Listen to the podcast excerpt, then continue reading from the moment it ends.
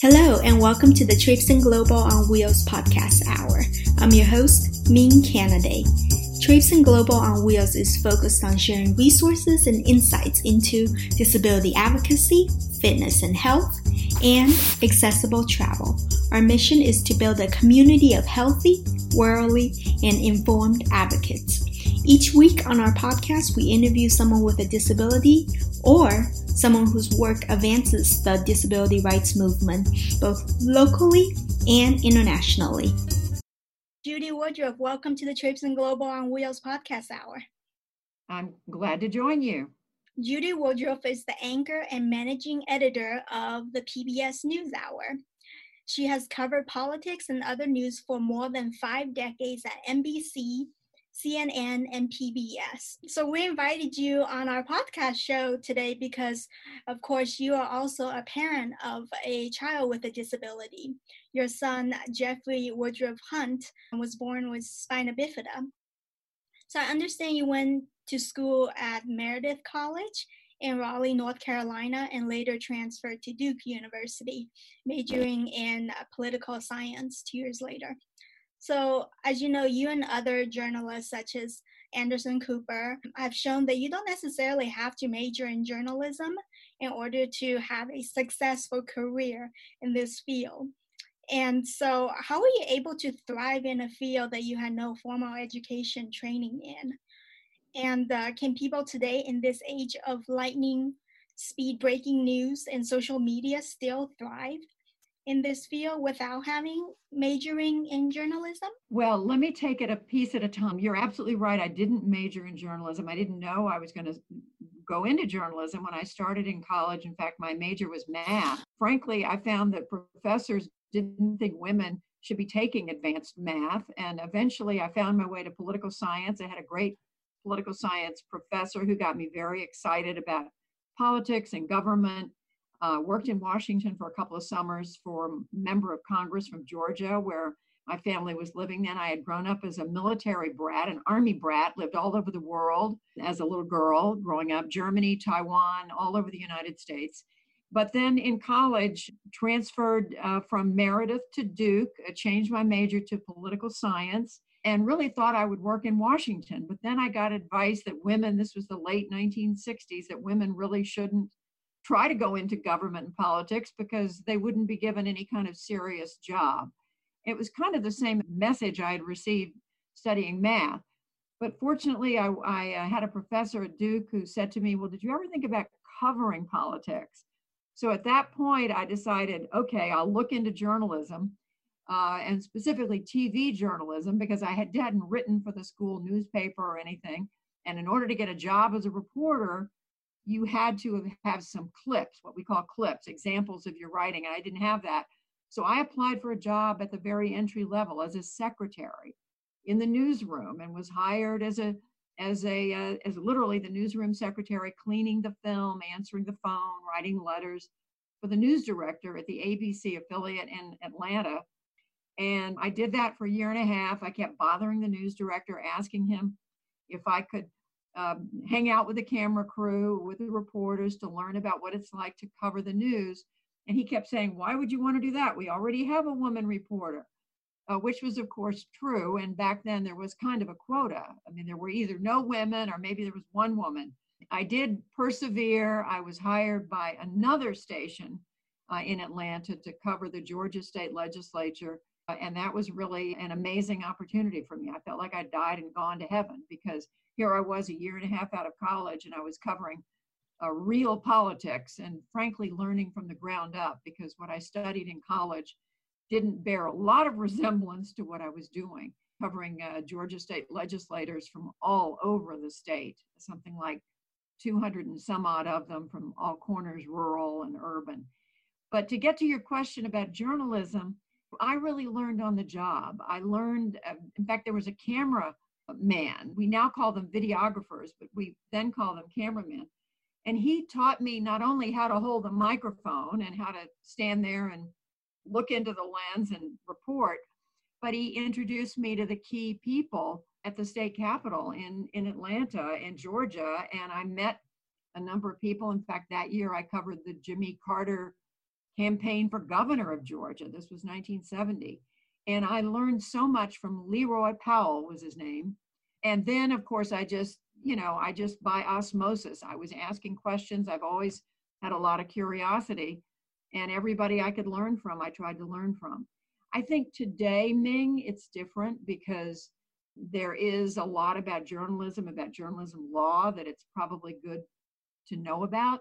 But I still don't think it's necessary to major in journalism. I think, in fact, I recommend to young people that they major in whatever subject they're interested in, whether it's English, literature, history, economics, philosophy, whatever subject really interests them. And then if they can take a course on the side in journalism or get a job as a journalist in the summer or on the weekends, and then perhaps go to graduate school if they're able to do that. But I don't think you have to major. In fact, I don't recommend it. I think I think there are wonderful journalism schools and they do a great job. I think it's important to know a lot about the world, especially if you want to be a reporter. And you're going to need to know something about history, a lot about history. You're going to need to keep on learning your whole life, which is what I've learned. You, you know, you really never ever stop learning. You come out of school, but there's still so much you don't know. And you need to be humble about that. So uh, I don't think it's a mistake to major in journalism. I just generally recommend that people study whatever they're most interested in and then uh, find a way to to uh, to work out as work as a journalist. Mm-hmm, mm-hmm. Thank you so much for that. My next question is more on people with disabilities who want to go into journalism. What's your advice for them, especially since a lot of people who have physical disabilities, they don't fit into that mold of what you see on TV, especially mainstream media? I know that in general, because I'm the mother of a son with disabilities, Jeffrey, I know that in general, everything is harder for those with different different abilities. Uh, the world is not a friendly place. It's not a place in too many places that makes the kind of accommodation that they need to make, whether it's learning differences, physical differences, or other kinds of differences that may exist. And so young people with disabilities have to think hard about you know how am i going to do this? And who can help me? Who can i learn from? Uh, where's a place where i could work and learn uh, that would be supportive and i think we still have a lot of progress to make in that direction i think my son turned out was not interested uh, in going into journalism he was very interested in science jeffrey was born with spina bifida you're right but as a teenager, he had a surgery that left him significantly physically disabled. He was not uh, significantly disabled before that. So his life changed quite dramatically when he was 16 years old. And he, he went from being somebody who was interested in, had done a num- number of internships at the Food and Drug Administration, at the, the Centers for Disease Control, at the National Institutes of Health, somebody who was interested in studying infectious diseases, which is such a coincidence right now, uh, to somebody whose options were more limited. I think knowing and seeing what Jeff has experienced, I would say it's really important to find a mentor, to find someone in the field who knows that field very well and can think with you about what direction you want to go in. How do you want to apply your interest and skills in journalism. I think writing is clearly something you can do. There's so many ways to write on the computer. You can write with accommodation. And it's a matter of having the opportunity to do that, having guidance, having feedback, having people who take a real interest in your situation, who will give you good advice and good counsel as you think about how to do it but um, we we need more journalists with disabilities. We need.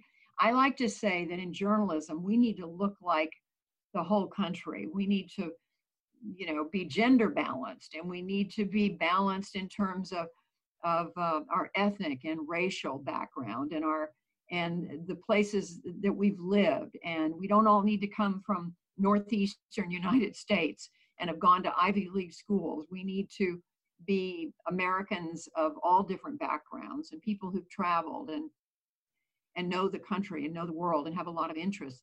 And so having journalists with disabilities, I think makes it makes journalism better, it makes it stronger.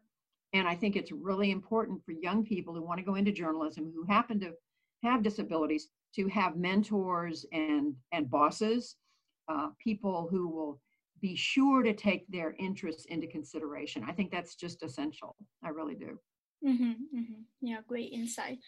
So, as we were saying earlier, and as you shared with us as well, Jeffrey was born with sp- spina bifida, which you didn't find out until your eighth month of pregnancy.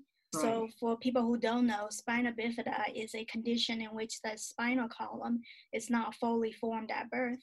And children with spina bifida also have hydrocephalus, which means they make more cerebral spinal fluid than they absorb, which is also the case with Jeffrey. In most cases, that's right. Yeah. And it, it was a very mild form when he was born, but then a surgery he had when he was 16, which you were saying caused him to be severely disabled. So, in a couple of articles that you were interviewed in, you said that we just leapt over the grieving process and jumped ahead to how we were going to make the best of it. And then you also added, it's important to acknowledge the sadness and the loss. Can you please tell us, explain to us why it's so crucial to acknowledge the sadness and the loss and what were the consequences of not allowing for that process? I mean, every situation is different. Obviously, some individuals are born with significant physical or other kinds of disabilities. And those are circumstances they live with their entire lives. Other others may have something occur as they grow up, either as a child or in Jeffrey's case as a teenager or even as an adult, that have the effect of changing their life, changing their their future, their ability to contribute as as uh, men, women, members of, of, uh, of society. Uh, it, it can change their trajectory in terms of employment, in terms of engagement with, with other people. And that's been the case with Jeff. As I mentioned, he would have he would have studied science, I'm sure, if the course, at least that was what he wanted to do before he was injured when he was 16. I think I think for us, because it was such a profound thing that happened with Jeff that he really he was the same person on the inside but his ability to do what he had wanted to do he could no longer walk with assistance he could no longer his speech was impaired he couldn't use he could use only one of his uh, arms one of his hands easily and even then uh, fine motor activities were very limited um, his vision was impaired. He couldn't, one eye was permanently closed as a result. Um, the other eye could only look in certain directions. Um, I mentioned the speech, and and significantly, Ming, his short-term memory was uh, was sharply uh, affected by this. Uh, Jeff can remember very well things that happened to him as a child, but he may have a hard time remembering what somebody said to him a minute or two ago. Uh, the short term, the human memory is a really remarkable thing, how it works. At the same time, he remembers so much and he knows so much. He's very bright. I, we talk to him every day. He doesn't live with us now, but we are in constant contact with him, and especially since the onset of the coronavirus pandemic, because we're all trying to stay safe and we talk to him a lot. Fortunately, he's in a place where he's being very well cared for, is being kept safe, and we're keeping him safe by not trying to you know visit him in person as much as we want to but he his ability to to do what he wanted to do changed. And his his future changed as a result of what happened. And that was a loss. You could say it was also a gain in that it opened our eyes to many things that we didn't think about before.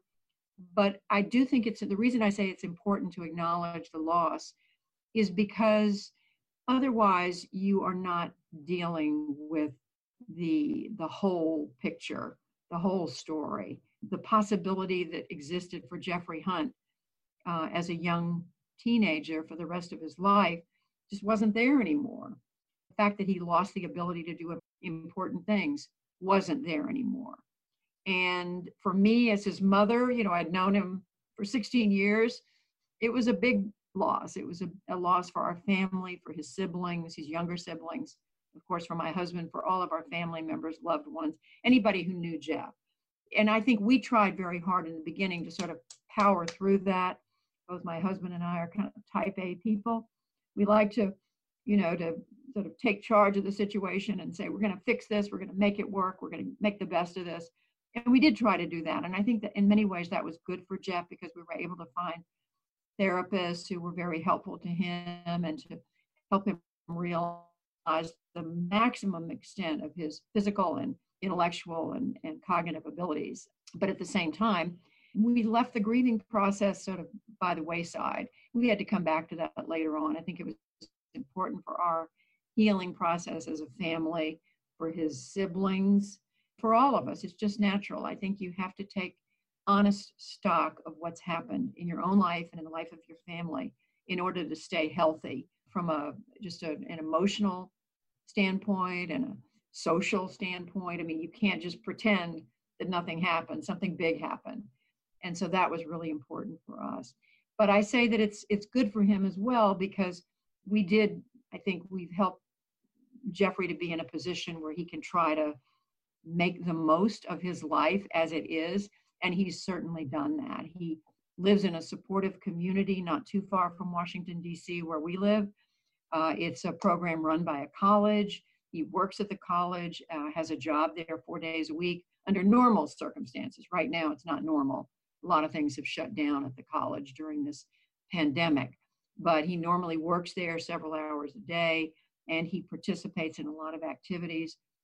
Circumscribed, he can't do everything, but he can do a lot, and he realizes that. And Jeffrey's very social, he's a very people person, uh, much a people person. He likes to be with people, he loves to interact with people. And so that's a very big part of his life. And it's one of the reasons uh, the, the program where he lives has been so good for him. And it's been good for us as a family because we can be there for him when we need to be. But, but living with us would not be, I don't think, anywhere near the fun of being where he is. Mm-hmm. And he gets the independence and freedom as well. So, what are some creative ways you and Al have tried to adapt family activities, trips to include Jeffrey as much as possible? Activities he could do at 16 and prior is different mm. than 16 and after. Well, it's in, it's so interesting you should say that because in the beginning we tried not to change anything. We just thought we're going to barrel through. We're going to take him on trip. We, that when Jeff was injured, we were still in a pattern of traveling internationally every year we would take a trip in the US and then we would go overseas. And the year after Jeff was injured, he was 16, he was 17 years old. We took him on a cruise from the United States to Bermuda. We had never done a cruise before and we thought we'll experiment and see what that's like. Actually, no, we had done it once before. And it turned out to be a very good experience. It's interesting now because cruises have become questionable given the spread of the of the coronavirus and other other uh, contagious diseases. But back in 1998, that was a great option. And we ended up doing a couple of other cruises over the years with Jeff because we found the ships are quite convenient for people in wheelchairs. Jeff's in a wheelchair because they have elevators, there are activities, everything is level. You don't have to go use stairs for anything. There's always a way to get from one place to another.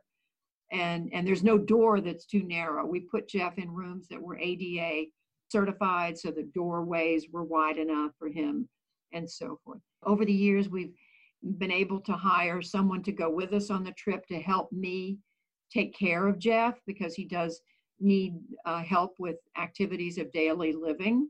And so that's been helpful as well.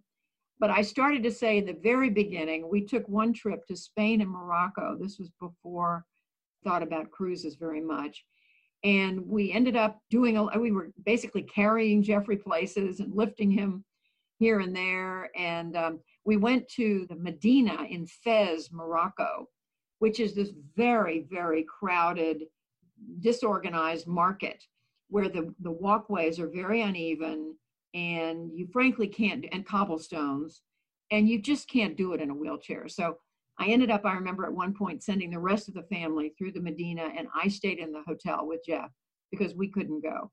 But there was another trip. We took a trip, uh, we were in Russia, in St. Petersburg, and we wanted to see these old cathedrals and museums.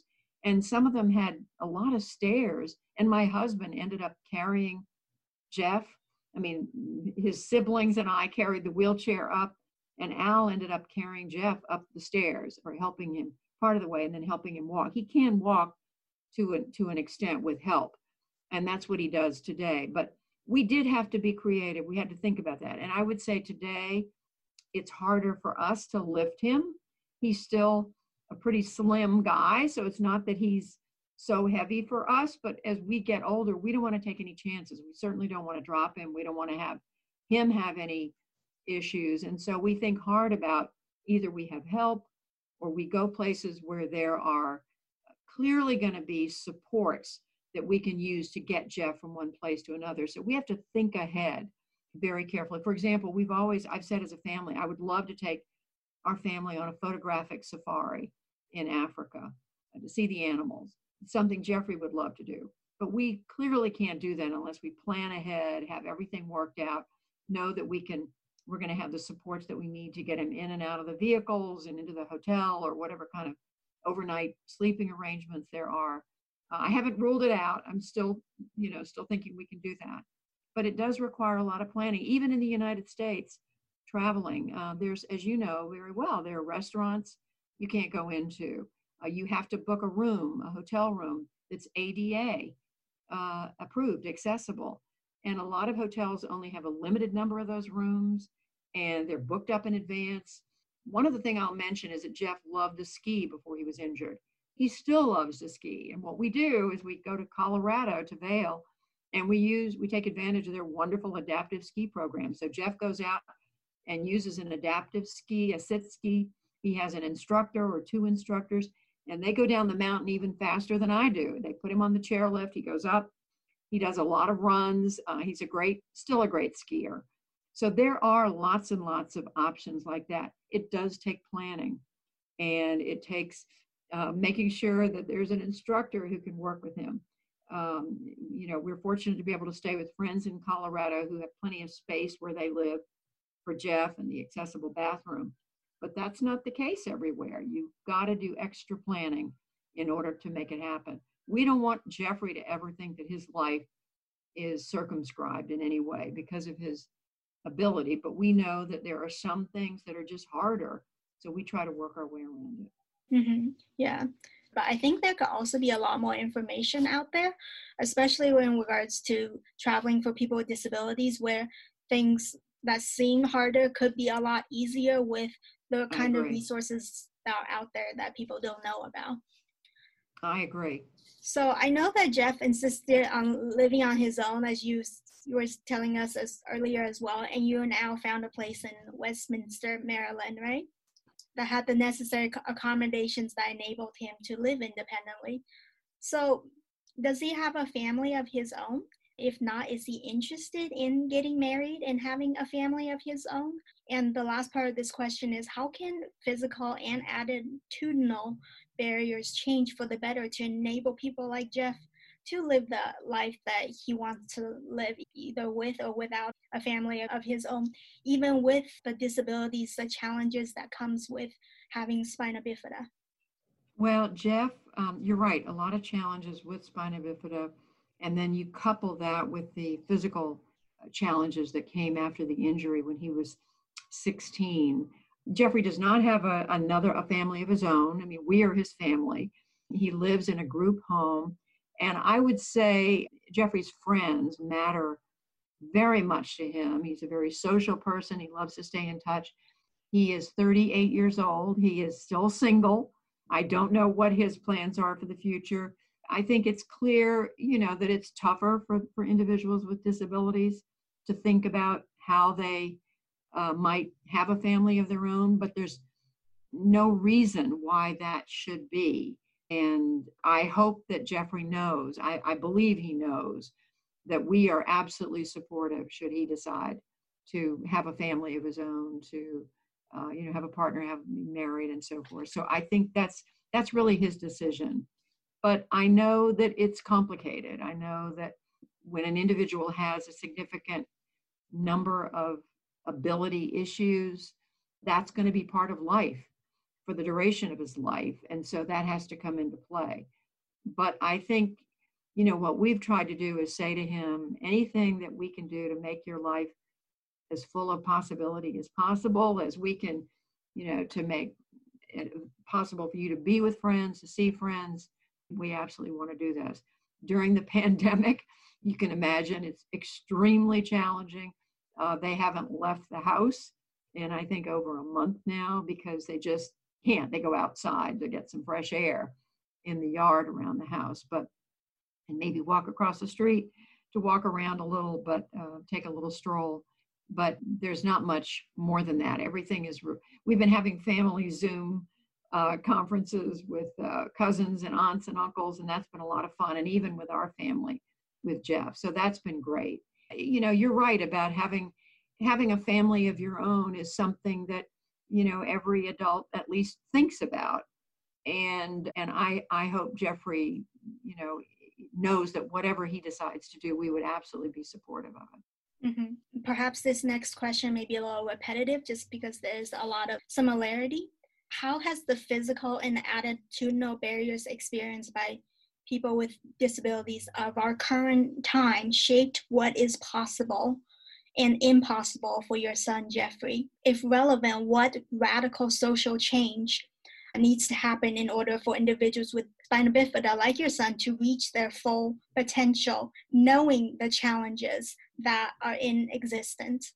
For example, as you know, disability advocate Judy Heumann, when she was growing up, a lot of the buildings did not have ramps or elevators, and right. and uh, a lot of sidewalks did not have curb cuts. And so people with disabilities had to go out there and protest. And of course, Judy did a lot of the mobilization and uh, organizing of that to make right. that happen. So, what similar drastic changes need to occur for people like your son to succeed in this society and reach his highest human potential? Well, Judy is a is a hero. I mean, I don't know if she likes my using that word, but she is a has set an example for so many individuals with disabilities because she has been courageous she's been outspoken she's really she's been a, a beacon if you will for uh, the cause of those with disabilities so i'm i'm hugely um, in awe of judy and everything she's done i would say that as the mother of a son with disabilities that we need to do a much better job as a society recognizing that people with disabilities are just like us. They have hopes, dreams, and aspirations. They want an education, they want friends, they want a family, they want loved ones, they want they want to be able to travel, they want to be able to experience life to the fullest, to the extent of their possibility, of their ability. And so we need to make it possible for them. They shouldn't have be held back in any way because of what's happened to them. And I certainly feel that way about Jeff, our son. I think we still, frankly, for all the advances that have been made because of the ADA, which we celebrate, there still are too many places that are not open and not accessible people with disabilities. And I hope that as time goes by, uh, and it's not very much time, um, we've been waiting a long time. I mean, in Jeff's case, it was 21 years ago that he was injured. Uh, going on 22. So we've waited a long time, and I want to see the United States continue to be the leader on some of these issues. It took a long time for the US to pass the ADA. There's so many countries around the world, as I'm sure you know, that don't even offer the accommodations that we offer in the US. And that needs to happen. I mean, it needs to be the case for individuals around the world. But in this country, we still need to do a better job in terms of having uh, vocations, jobs that are open to people with disabilities, having social services open to them, physical barriers need to come down, and attitudes need to change. People need to recognize, as I said a moment ago, that people with disabilities are just like us. They just happen to have different abilities, that's all. They want, you know, they want to have a full life, they want to contribute, they want to make a difference in the world, and there's no really no reason why they shouldn't be able to do that to the extent of their abilities. So uh, we've come a long way, but we still, in my view, have a very long way to go. And it's a battle we have to keep fighting, and that's why we need we need folks like uh, Judy Heumann and and the many others who have been pioneers and have, frankly, trailblazers in this arena. I view my own son Jeff as making his own contributions because when people see him, they see what he's trying to do and the many friends that he's made where he lives in Westminster, Maryland, as part of the Target Community and Educational Services Program. So I think we have to keep fighting the good fight. Yeah, exactly. So, after vicariously experiencing the challenges that the disability community faces through your son's disability, what specific changes do you want to see happen, especially those with spina bifida, which is your closest experience? What is an ideal world for someone with spina bifida like your son? And I know that in that earlier question, just so that you don't have to be rep- repetitive and repeat, is you, you were alluding to that there are lots of changes that should be made and need to be made. Can you answer the question in the framework of how the lack of opportunities in our society in the US has limited Jeffrey's outlook and opportunities? People who have spina bifida or born with spina bifida hydrocephalus often have learning differences in addition to physical limitations. And I just think our society needs to do a much better job of reducing those barriers, making physical spaces more accessible, certainly making educational opportunities more open, more more accommodating. I know when Jeffrey, even well before he was injured at the age of 16, every year at school, I had to work with the teachers to um, make sure they understood that Jeff was, you know, very strong in this kind of learning, but he needed a little support in that kind of learning very very smart young man very smart student but he needed some some uh, some help with getting with test taking a little more time sometimes with tests a little more time with some kinds of work projects. And so um, i think we need to do a better job with with students with spina bifida with with these challenges in schools. I think educational systems need to do a better job. I would say to me that's the main thing in addition to physical uh, opportunities. Uh, obviously, I think you know there should be the availability of medical and health treatments for people with spina bifida, uh, hydrocephalus, uh, that that we were able to enjoy. And I know they've been they've made many scientific and medical advances since Jeffrey was born. They're able to to do repairs in utero, for example, when the fetus is when it's realized that the fetus may have spina bifida. So we're so thankful for all that. And we just need to continue to support that kind of research and that kind of medical scientific advancement in our country. So a lot of work to be done. And the more we get the word out, the better it is. Thank you so much for bringing such awareness to uh, disabilities, especially spina bifida. I know that several movies have been made recently about spina bifida and uh, people certainly know more about it than before. So also, I know you have to go, but thank you for being generous and and being willing to participate on in our podcast show. And good luck with your interviews. Thank you so much, Meg. Nice to meet you, and all the best. I only know what it's like in America and shutting doors. I don't think that's right. Thanks for listening to another Traipsing Global on Wheels podcast hour. Look for us on Instagram, YouTube, Twitter, and Facebook, where I post pictures of my travels, share videos of my fitness journey, and keep you updated on the latest wheelchair accessory must haves. Tell others about our program. The more we can raise awareness about these issues, the stronger we can get as a community. At Traipsing Global on Wheels, we aim to build a community of healthy, worldly, and informed individuals with disabilities and disability advocates. That means we want to hear from you, our listeners. Send us an email at tgowpodcast at gmail.com. Let us know about your favorite destinations for accessible travel. How do you stay fit to avoid chronic injuries? What language do you prefer to describe your identity as someone with a disability? We want to provide a platform for people to share and learn from each other. So send us your stories. If you have suggestions for future guests that you would like to hear on our podcast series, please leave them in the Contact Us section of our website or post them on our Facebook page. Thanks again for listening. Bye bye.